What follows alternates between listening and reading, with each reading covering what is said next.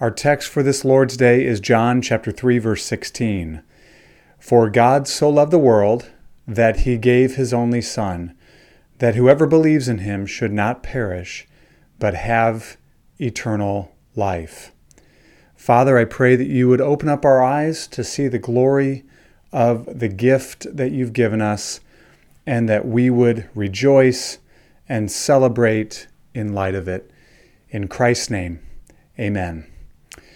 Well, I think it's safe to say that celebrating Christmas is not mandated in the Bible. It's obvious that it's not. But if we're going to celebrate Christmas, and quite frankly, I hope that you do, then it matters how you, it matters how we celebrate Christmas. We should celebrate Christmas like Christians. In other words, our celebration should be more deep, more joyful, and more exuberant than anything the world can touch. And we should celebrate with gifts and good music and good food with the Lord Jesus Christ at the center of it and all the way out to the edges.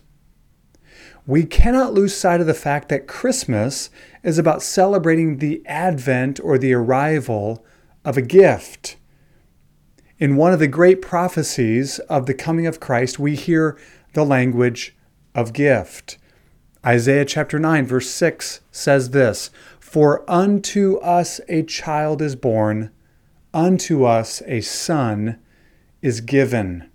You notice the words repeated, unto us. Something has been given unto us. A gift has been given unto us, and it's a child, it's a son. Luke chapter 2 communicates the same thing. The shepherds are keeping watch over their flock by night, and the angel of the Lord appears to them and says, Fear not, for behold, I bring you good news of great joy. For unto you is born this day in the city of David a Savior who is Christ the Lord. A Savior, a, a child has been born, the angel says, unto you.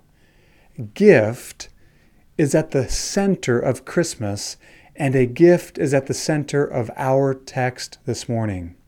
For God so loved the world that he gave. He gave his only Son.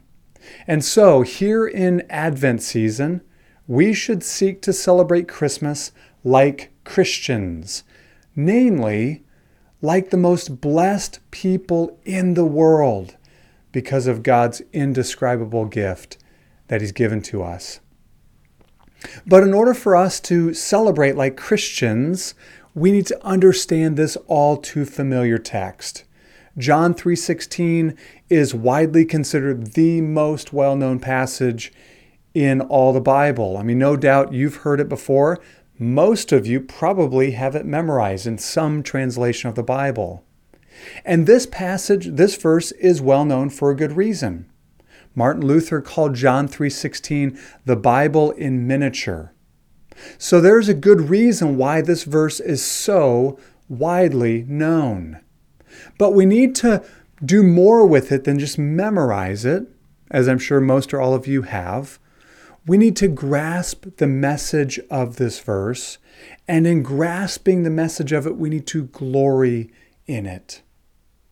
It's been said that familiarity breeds contempt or familiarity breeds apathy. Well, certainly, if we're not careful, a text of Scripture can become so familiar to us that we go on autopilot when we hear it, thinking to ourselves, I already know that. I've, I've heard that so many times. And John 3:16 would certainly be such a passage. But I'm convinced that we don't know this verse as well as we think. Furthermore, I believe that if we knew and received what God wanted to give us today, the gift that God wants us to understand and know and embrace and treasure, we would find that many of our most pressing problems would be minimized not that they would just vanish or go away, but they would be minimized. We would, they would have their right proportion in our minds and hearts. And further, and also that all of our deepest longings would be satisfied. Because of God's great love for a world of undeserving rebels, he gave a glorious gift so that all who receive this gift as a treasure would be freed from condemnation and live with him forever. It's all about a gift. The hinge of the history of the world turns on a gift. For the Christian, grace or a gift supplies the meaning of life. So here we see three things in John 3:16 that I just want to we want to flesh out this morning. We want to lean into this morning. First, God's motivation for giving the gift is his love. Second, the objects and beneficiaries of this gift are the undeserving. And third, the glorious gift that God gives is his only Son. So, first, God's motivation to give is his love.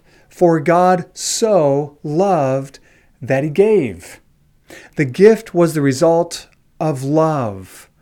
God loved the world, and what was the result? He gave. The giving of the Son came from the loving heart of the Father.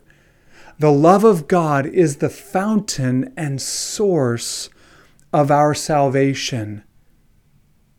Now, here's what we often do we often lapse into one of two errors. Either we think that we are saved primarily because of something in us or something that we do. And this, of course, can lead to pride. We can be puffed up. We are saved, we received grace because of something in us. Or we behave like an orphan, without a parent, unloved, unwanted, forgotten, completely hopeless.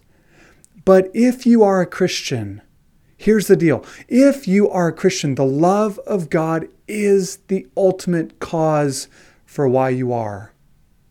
John Calvin, in his commentary on this verse, said the following He said, Christ reveals the first cause and, as it were, the source of our salvation in a way that leaves no room for uncertainty. For our minds cannot find rest until we embrace God's unmerited love. And that phrase, unmerited love, is all important. It is love that we do not merit. We must not look within to find some lovable attributes, some admirable qualities that may have caught God's attention. No, the first cause is God's unmerited love. Again, Calvin goes on with very helpful insight when he says the following. He says, We imagine that God is reconciled to us because he thought that we are worthy to be looked on by him. But everywhere in Scripture, God's pure and simple love is extolled. God's love motivated him to give the gift of his Son. And when the Bible says that God loves us, the deepest and most profound answer as to why he loves us is because he loves us. That's what Moses said to the people of Israel in Deuteronomy 7. Moses said, God did not set his love upon you because you were the greatest and biggest and strongest of all the nations, for you weren't. You were weak and pathetic and little. But God loved you because he loved you. That is unmerited love. And we as Christians, we experience the great unmerited love of God. That's why we're Christians, ultimately. That's the first cause. It is love God gives without respect to what we deserve, even contrary to what we deserve. Now, notice the qualifier in front of the word loved. For God so loved. This speaks of the magnitude of the love of God. God did not just love, He so loved. And His love gushed forth like the breaking of a dam and the giving of His Son. And so He so loved that he gave. He was not forced to give. He didn't give reluctantly. He loved and so he gave. Excuse me, he so loved and so he gave. I love the language used in Galatians 4. It says, In the fullness of time, God sent forth his Son. He didn't just send him, he sent him forth. He, he came from the Father. God so loved, and therefore he gave. And of course, we must quickly affirm that the Son himself wasn't forced to come by the Father. He didn't come against his will. He, he didn't come reluctantly. He came willingly. He came gladly and gave himself for us.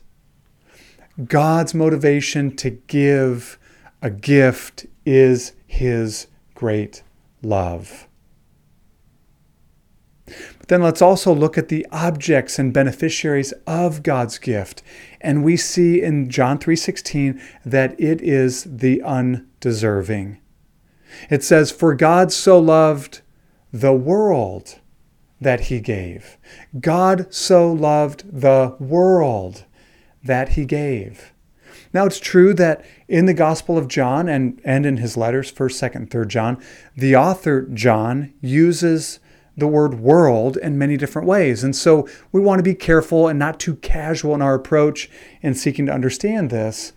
But I think it's safe to say that when Jesus says, or when John, the, the Apostle John records the words of Jesus, when he says, God so loved the world, he is talking about God's love for sinners, God's love for a world full of rebels, God's love even for enemies, which we all once were. God has never been looking for good people or people with potential to give a gift to. He's not looking for deserving people. He's not looking for people that have merit in and of themselves. We live in a time where positive thoughts and self affirmation seem to be all important.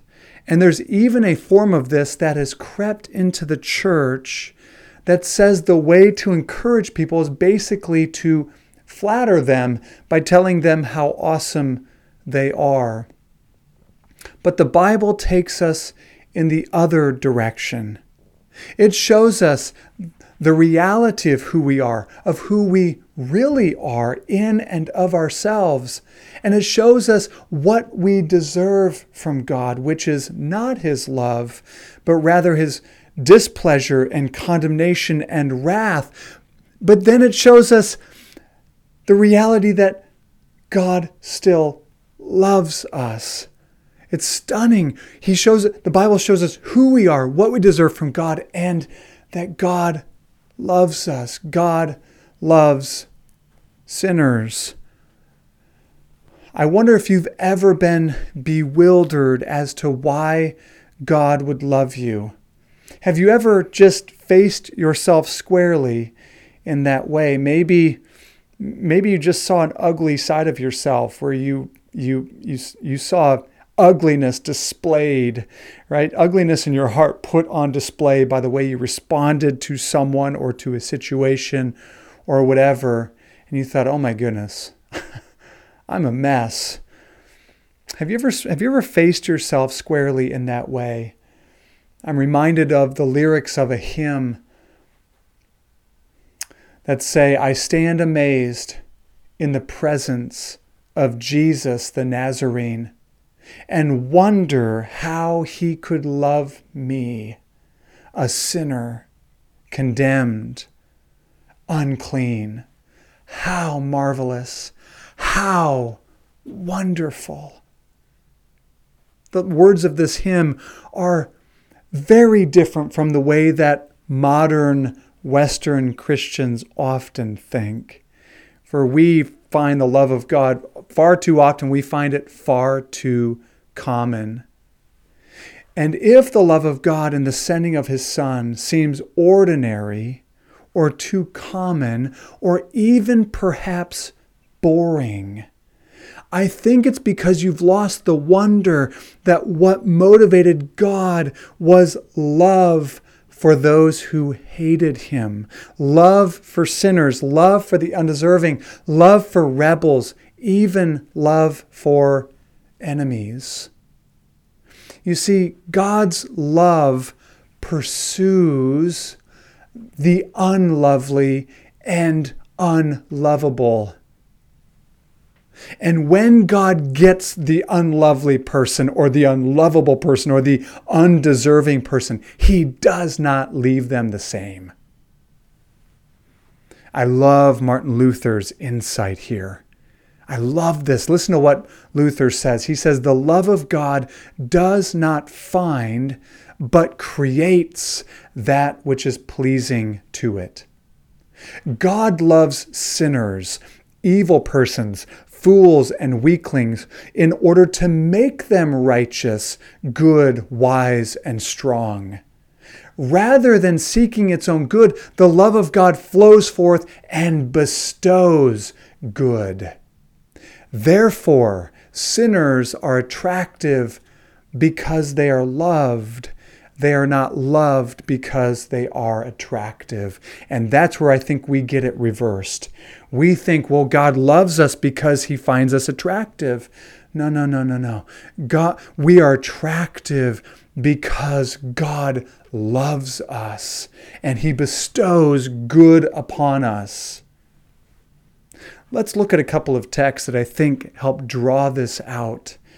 Ephesians 2, verses 1 through 5 says, And you were dead in your trespasses and sins in which you once walked, following the course of this world, following the prince of the power of the air.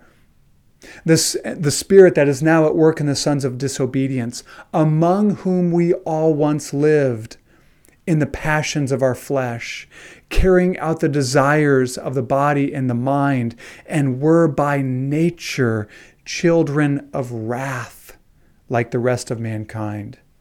But God, being rich in mercy, because of the great love with which He loved us, even when we were dead in our trespasses, made us alive together with Christ. By grace you have been saved. So here's how we're described in this text We were dead in trespasses and sins. We were following the course of the world. We were following the devil, who's the prince of the power of the air. We were sons of disobedience.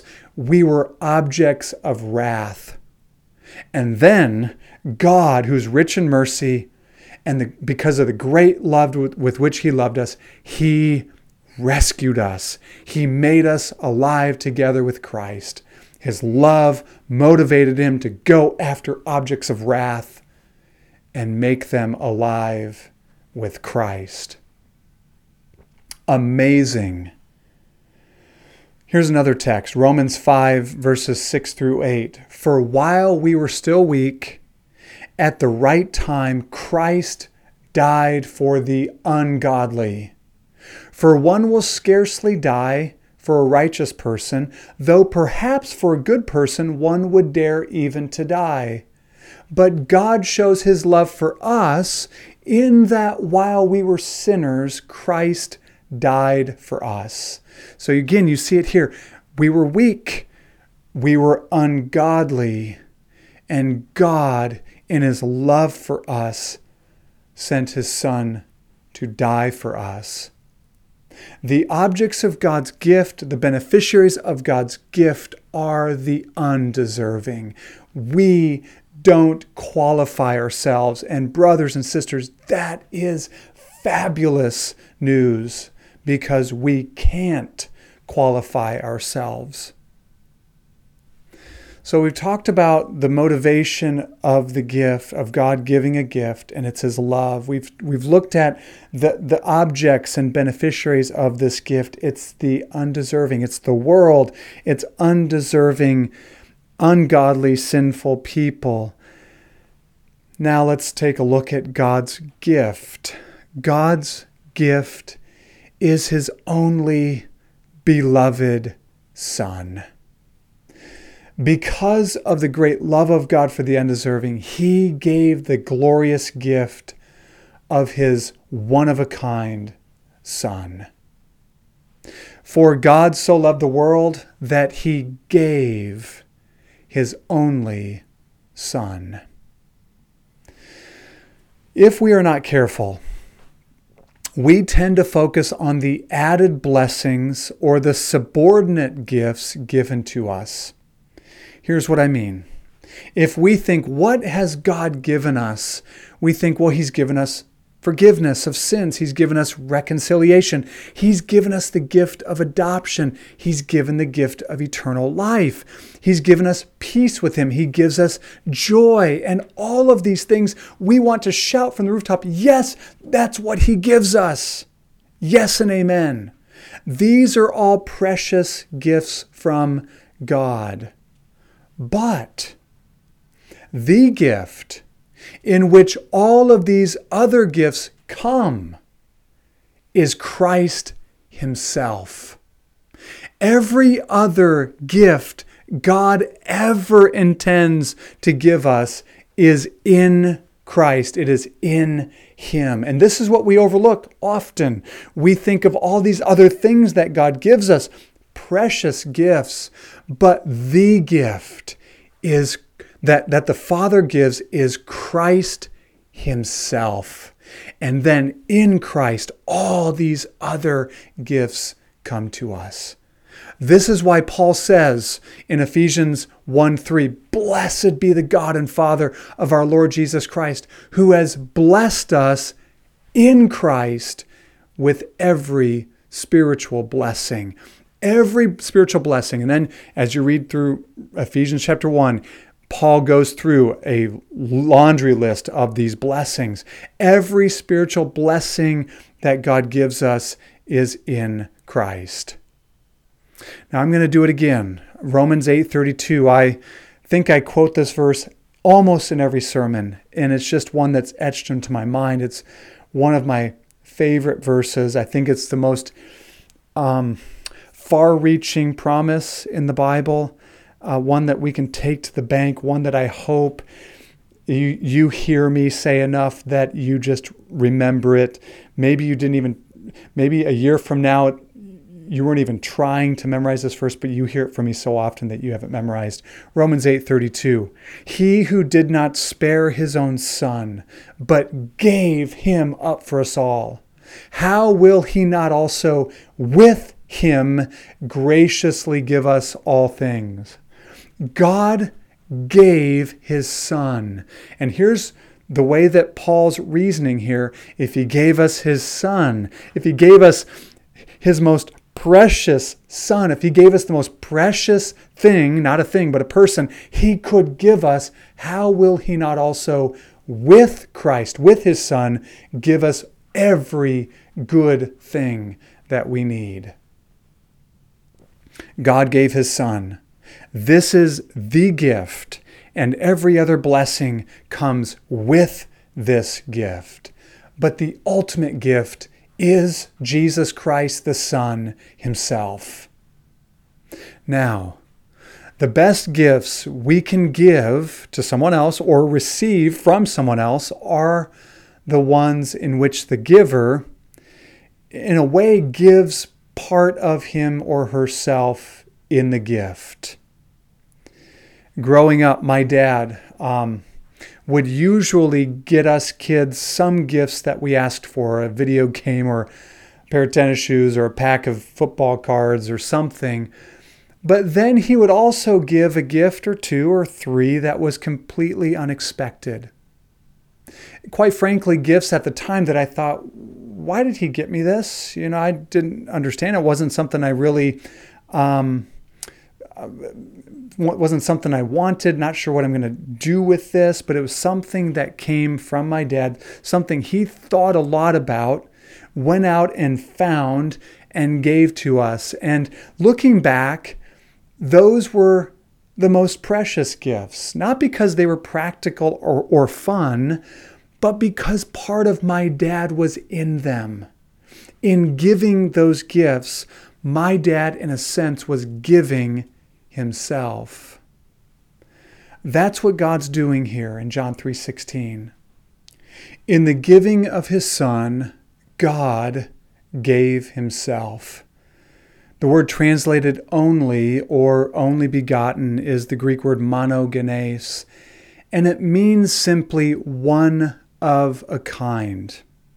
Jesus is the one of a kind son that the father gave now it's important we recognize and we we we we love this we are children of god through faith in jesus christ we are sons and daughters of god last week read parked on 1 John 3 1, which says, Behold, what manner of love is this that we would be called children of God, and that is what we are. And we revel in that, and we should. It is a precious gift. We're sons and daughters of God. But there is a sense in which Jesus is the only Son of God. He is the one of a kind Son of God, and He is the only Son that the Father gave. And he is the one of a kind Son in the sense that he was in the beginning with God and, in fact, was God. The Son has been with the Father forever and is one with the Father. And so when the Father gives the Son, He's giving the Son that He's been with and fellowshipped with for all eternity.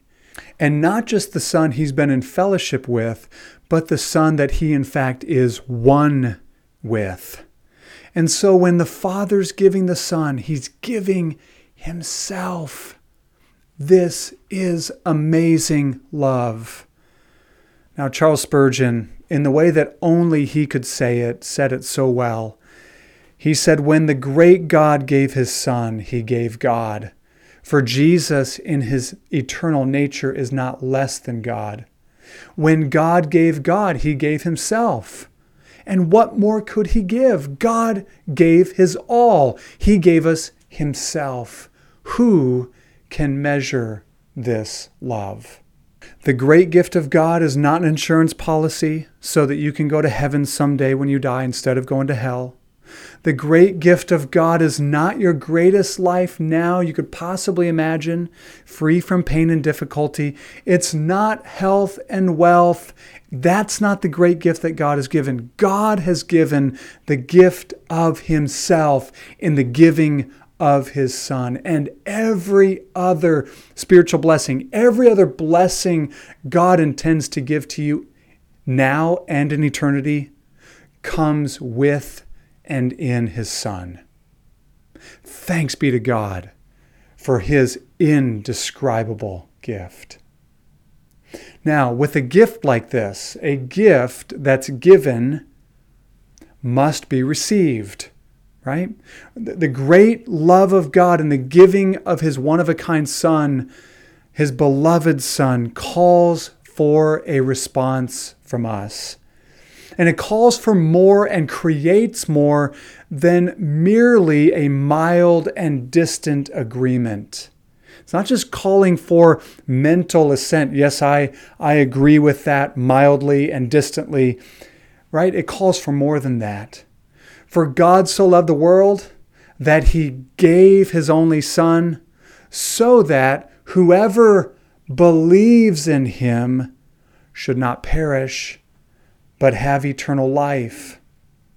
Now, interestingly, some commentators have suggested that a more literal translation is would, would put it this way whoever believes into him should not perish but have eternal life.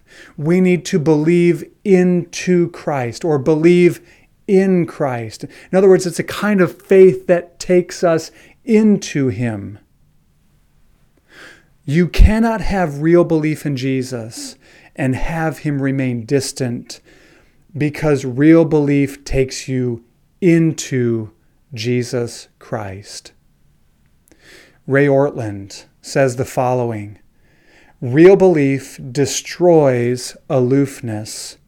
It moves us from self completeness to Christ completeness. We stop treating him as a religious garnish to be placed on the side of life. Rather, we find Christ to be our all. This is so important. This is massively important. Theologians call this really this radical reorientation union with Christ.